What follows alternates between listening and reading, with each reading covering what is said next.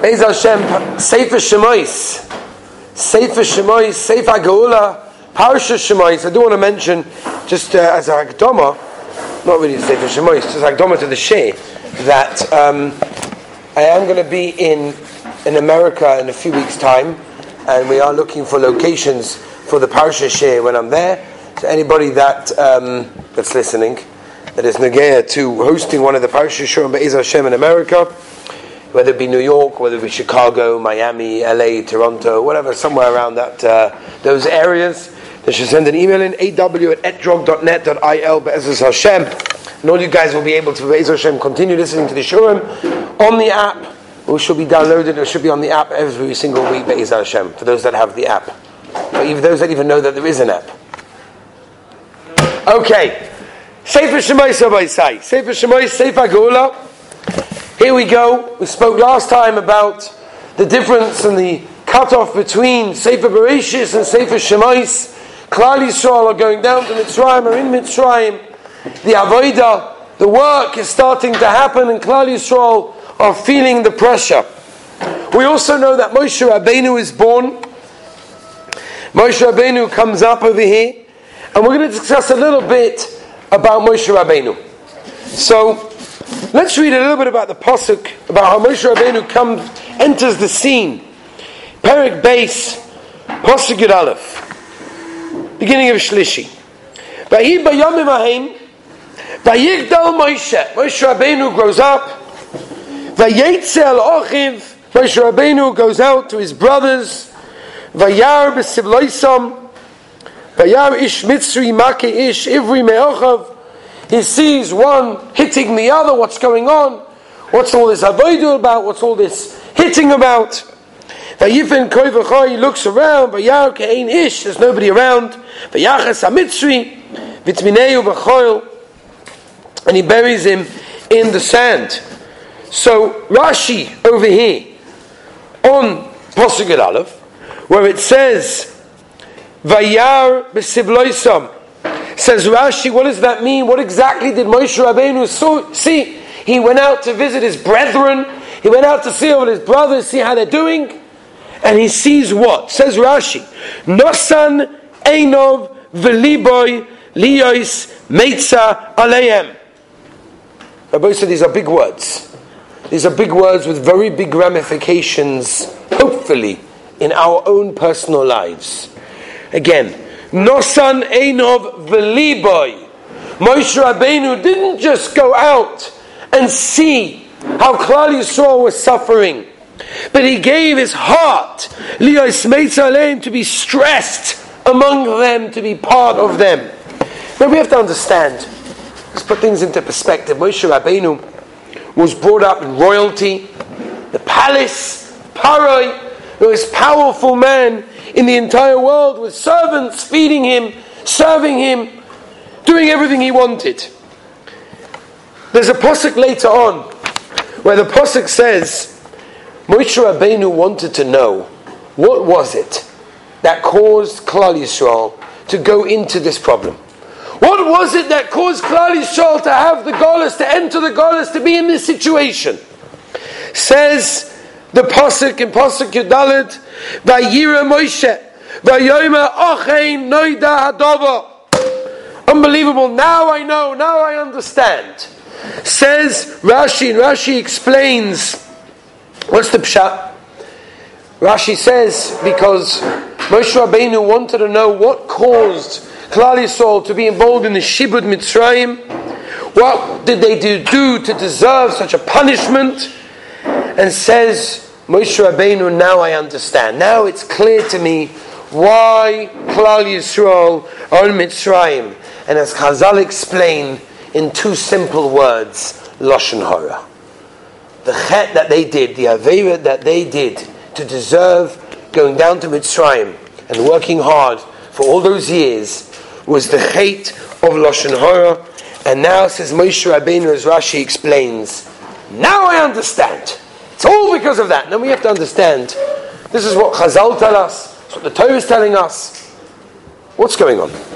Why is this the Yisoid of Golas? Why is this the Yisoid of Klal Yisrael being affected in such a deep manner? Moshe Rabbeinu is sent to be the shliach to bring Klal Yisrael out of Golis. And Rabbi say, if we can understand for a few moments why, why, particularly Moshe Rabbeinu was chosen to be the Goyal, to be the Redeemer of Klal Yisrael, what midah did Moshe Rabbeinu have more than anybody else? Then perhaps, maybe we can understand what we have to do to be Zoichet to our own personal Geula. That's the question. Why did they deserve this? Chazal tell us Lashon Hara. What is Lashon Hara? What does it mean to speak Lashon Hara? Lashon Hara means to speak badly, in a negative manner against somebody else. What does it mean? You know what it means? And the Chofetz Chaim says this. He says, you want to feel good about yourself? There's one easy way. There's a hard way, and then there's to work on yourself. You know, you work on yourself to become the best person, ah, then you're great. You've, you know, you've risen up. There's a much easier way, you know that is? To put somebody else down. When you put somebody else down, you automatically rise up. That, in a nutshell, says the Chofetz Chaim, is Lashon Hara. And that's exactly what's going on over here. That's what Klal Yisrael over here was suffering from is because that's what they were doing. Now, where did they learn this from? Where did they get this from? What happened? So we know that when they came into Mitzrayim, the Yokom Melech Chodosh al Mitzrayim, a brand new king, two in Rashi brings more Saita, wasn't really a new king. He just ki'ilu made himself the Loyodas Yosef. He knew Yosef. He didn't want it. He wasn't interested. He wasn't interested. And you have to understand, you know, we're talking about a ruler of the most powerful nation of the world, a midget, according to Chazal, an Amma by an Amma. Everything that came his way because, because of Yosef Atzadik. Yosef was the one that understood the business mind. You got to put things away. You got to store things in order that we'll have food and everyone will come to us. And that's what happened. The entire success of Mitzrayim was because of Yosef Atzadik. And here, all of a sudden, Paro is no longer interested. Who's Yosef? I don't even know who Yosef is. Chazal tell us, if you deny, you don't appreciate the tova that your friend did to you, Soifai says Chazal, you'll be koifer b'toivasai shel HaKadosh Baruch. You'll be koifer in everything that the Rebbeinu Shalom gives you. This was Parai. Avas atzmoi. He loved himself. Everything was about me. Yosef, who's Yosef? Who? What's Yosef going to do with anything? It's about me. Avas atzmoi. He loved himself. Yeah, Yosef did it, but I don't need him anymore. Now I'm okay. I'm on my own two feet. I don't need him. I forgot all about the guy that helped me because now I can manage myself. Avas atzmoi. He loved himself, and that was Pari. Klal Yisrael came to Mitzrayim. The Yalkut in Medrash tells us they started learning from the Goyim. They started learning from the mitzvah. In fact, the Chazal takes it a step further. The Medrash says that they stopped learning Torah. Not only did they stop learning Torah, they were disgusted by the Torah, Chazal tell us. They were learning from the Goyim. They were being over that by the Zorah, Shemirachim, what was going on. Where did they learn this from? They learned this from Pari. Everything's about me. Everything's about myself. And that's where Lashon Hora kicked in. Lashon Hora kicked in. That you see someone be successful. See a guy, Another Bach in yeshiva. Ah, steiging. Unbelievable. This guy's steiging. Uh, you don't know what he did last night because you've got to put him down because he's being successful. So if I put him down, I become better than him because I just put him down. There's a guy who's doing well in business. Ah, uh, he doesn't do everything correctly, he cheats a little bit. Because the first thing we do as a mechanism to make ourselves better is put somebody else down. Because we ultimately want to rise above everybody else about the Avas Atzmai. That's what Klal Yisrael saw in Mitzrayim from Parai, and that's what happened over there, and that's what Lashon Hora kicked in. Lashon Hora is about, let's put him down, so I become better. That's what it is. Moshe Rabbeinu comes to Dosan Barin and says, hey, what's going on? Why are you hitting your fellow friend? What do they answer? Who made you in charge? We're in charge. It's about me. It's about what I decide. And this is what caused the Golas. This is what caused Klal Yisrael to go in Mitzrayim further and further and further, deeper and deeper down, away from the Rabbi Shalom. The Avas Atzma Rabbi say, you cannot be an Eved Hashem. An Eved Hashem is not someone that loves himself. According to this, maybe we understand a little bit of why Dafka Moshe Rabbeinu. Why Moshe Rabbeinu? What did Moshe Rabbeinu do to deserve taking Klal Yisrael out of Mitzrayim? Incredible. What a schus. Went to be Aaron. He did it. What's the pshat? The answer is there was no one that had this midah more than Moshe Rabbeinu. You know, there's a Chazal, Medrash and Shmos Rabbah, famous Chazal, that here you've got Paro, the most powerful king. He made Xera, that every single male should be thrown into the Nile so that maybe the one that we saw, Alpi the astronomers, that's going to save this nation is not going to live. And here he's got a little boy, little Moses, on his knee, and he's playing with Paro. Chazal tell us this in the Medrash. My Paro's got Moshe Rabbeinu. This is him. This is the one that you worked so hard to make sure didn't exist and died and didn't, you know, keep going so that he wouldn't take out Klal Yisrael. And Paro didn't even realize he's sitting on his knee. He's sitting on his knee. And what happened one day, says the Medrash, Moshe Rabbeinu was messing around. He's sitting on Paro's knee. He takes Paro's crown and he puts it on his own head. Everybody's like, whoa. Moira the Malchus! He's rebelling against the king! He just took the king's crown! They came to Paro and said, Chayiv Misa, he has to die. Paro's like, he's a kid. He's a little kid, three years old, four years old, five years old. What does he understand? A crown on my head, a crown here, it's a shiny gold thing. What does he know? He said, You know what? Let's do a test. We'll do a test. We'll take a tray and we'll put on it some boiling hot red coals. And then we'll also put some nice shining diamonds. And we'll see which one he picks. And through that, we will decide whether he has das or not. So Moshe Rabbeinu is there and he, this is the ultimate test. And his hand goes towards the diamonds, and the malach comes and pushes his arm towards the coals. He takes the coal, he puts it to his mouth, and he burns his lip, and that's his speech problem that he has for the rest of his life. We know wasn't able to speak so well, and was because of that. And the question is, all right, Beseda, Malach pushed him, he took the coal to show us if I don't know the difference, and he saved the day, he wasn't Chayiv Misa, wonderful. But why is it that he had to have that permanent mark with him for the rest of his life? And the pshat maybe is because Moshe Rabbeinu who grew up in the palace, you grew up with kings, you grew up with riches, you grew up with everything you wanted. Always remember, that might not be your tachlis. Your tachlis might be to save Klal Yisrael. Your tachlis might be to look out for somebody else, even if it's hot, even if it's dirty, if it's not exactly so comfortable, it doesn't make a difference. That's your tachlis.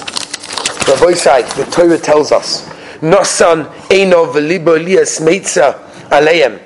Moshe Rabbeinu left the Avas Atzmoi and he went to look what other people did. He didn't just look at them, he felt their pain. He felt Klal Yisrael's suffering. He didn't just look from the palace and say, oh wow, Ooh, these Hebrews are working hard. Wow, I'll go back to my comfortable, air conditioned cushion in the palace. He went out there, and not only did he see, as Rashi tells us, he gave his heart to understand their suffering. Moshe Rabbeinu was exactly the opposite of Avas Atzmai. Avas Atzmai is everything about me. Moshe Rabbeinu says, What can I do for somebody else? There was a big Rosh Yeshiva this Rosh Yeshiva once went to an inn and he said, I need a room for the night, traveling, it's late at night, I need to rest a little bit. The innkeeper said, sure, no problem. Gave him a room in the middle of the night. He hears noises, singing and dancing from the rooms. oh, this, this rabbi's, I guess he took a little bit of a bit of vodka before he went to bed to, you know, calm himself down. You know, singing and dancing, hey, cute. He sees the rabbi the next morning, he says, Hi, rabbi. Enjoyed yourself last night? He said, What do you mean? Said, oh, come on, I had the singing, the dancing. How much alcohol did you have? He said, What are you talking about? He said, Last night I had a chasnas, I a chasna of one of my talmidim that I wasn't able to be present. It was far away, I wasn't able to travel there. I wanted to be besameach for chassan, I couldn't do it in front of him, but I was mesameach myself. And through that, hopefully, the, the will be besimcha. He felt somebody else's happiness. Rabbi said, Let me ask you a question. When was the last time something happy happened to one of your friends and you were really happy. You were really happy. It really gave you a simcha. When was the last time that ever happened? You know, so imagine you hear, oh, this guy you heard he made a Shas. Wow! Siyum Shas, Daf Yomi, beautiful! Somebody pipes up, Shkoyach, he did it with the ArtScroll. Right? Oh, big deal. Why, why are you not happy for somebody else? Why not? Why is somebody else's simcha not your simcha? The answer is the avas atzmoy kicks in. And the truth is, I don't know if we're ready to blame. We're living in a generation where everything's about me. I mean, you just love. I mentioned this before. You look at technology. You've got the iPhone. You used to have the iPod. Everything's about me. Everything's about I. Even the Wii machine. W I I. It's all about me, right? That's what they're telling us to do. They're telling us everything's about me. It's not about somebody else. And if we realize that that's what brought the Geula, that's what Moshe Rabbeinu, that was the midah that he had to bring the Geula, that is the midah that we have to work on ourselves. Not the Avas Atzmai but to put our liboy, not just to see someone else's pain or see someone else's suffering, but to actually feel it. It should be real. There's a Moedik a Chochma, Parshas Noach. The Meshech Chochma says there are two ways, there are two Mahalchim to serve the Rabbi Shalom. Says the Meshech Chochma number one, you can close yourself in a room, lock yourself up with Gemaras and Shas and Rishonim and sit and learn. Unbelievable. Or Another option. You can go out to the crowd, you can go out to people, and you can help other people. Which one is greater? Which one goes higher? So we would have said to the Meshech Chochma, the person who sits in the room sitting and learning, wow, he's going to gain the most. It's incredible. He's sitting and learning and learning. He says the Meshech Chochma means the raya from Noach, which we're not going into now, the raya. He says, no, that person that goes out and helps somebody else might think that he's losing out, I'm not in the beis medrash, I'm not learning, I'm not being avodas Hashem. No, no, when you help somebody else, ultimately you gain yourself. I want to have Mordecai Rebelsky Zatzal. Rebelsky Zatzal, when he was in hospital, he was ill, he was very, very weak. He was suffering towards the end of his life, he was in the hospital, and they said to him, the nurses said to me, no, I think you should possibly move hospitals.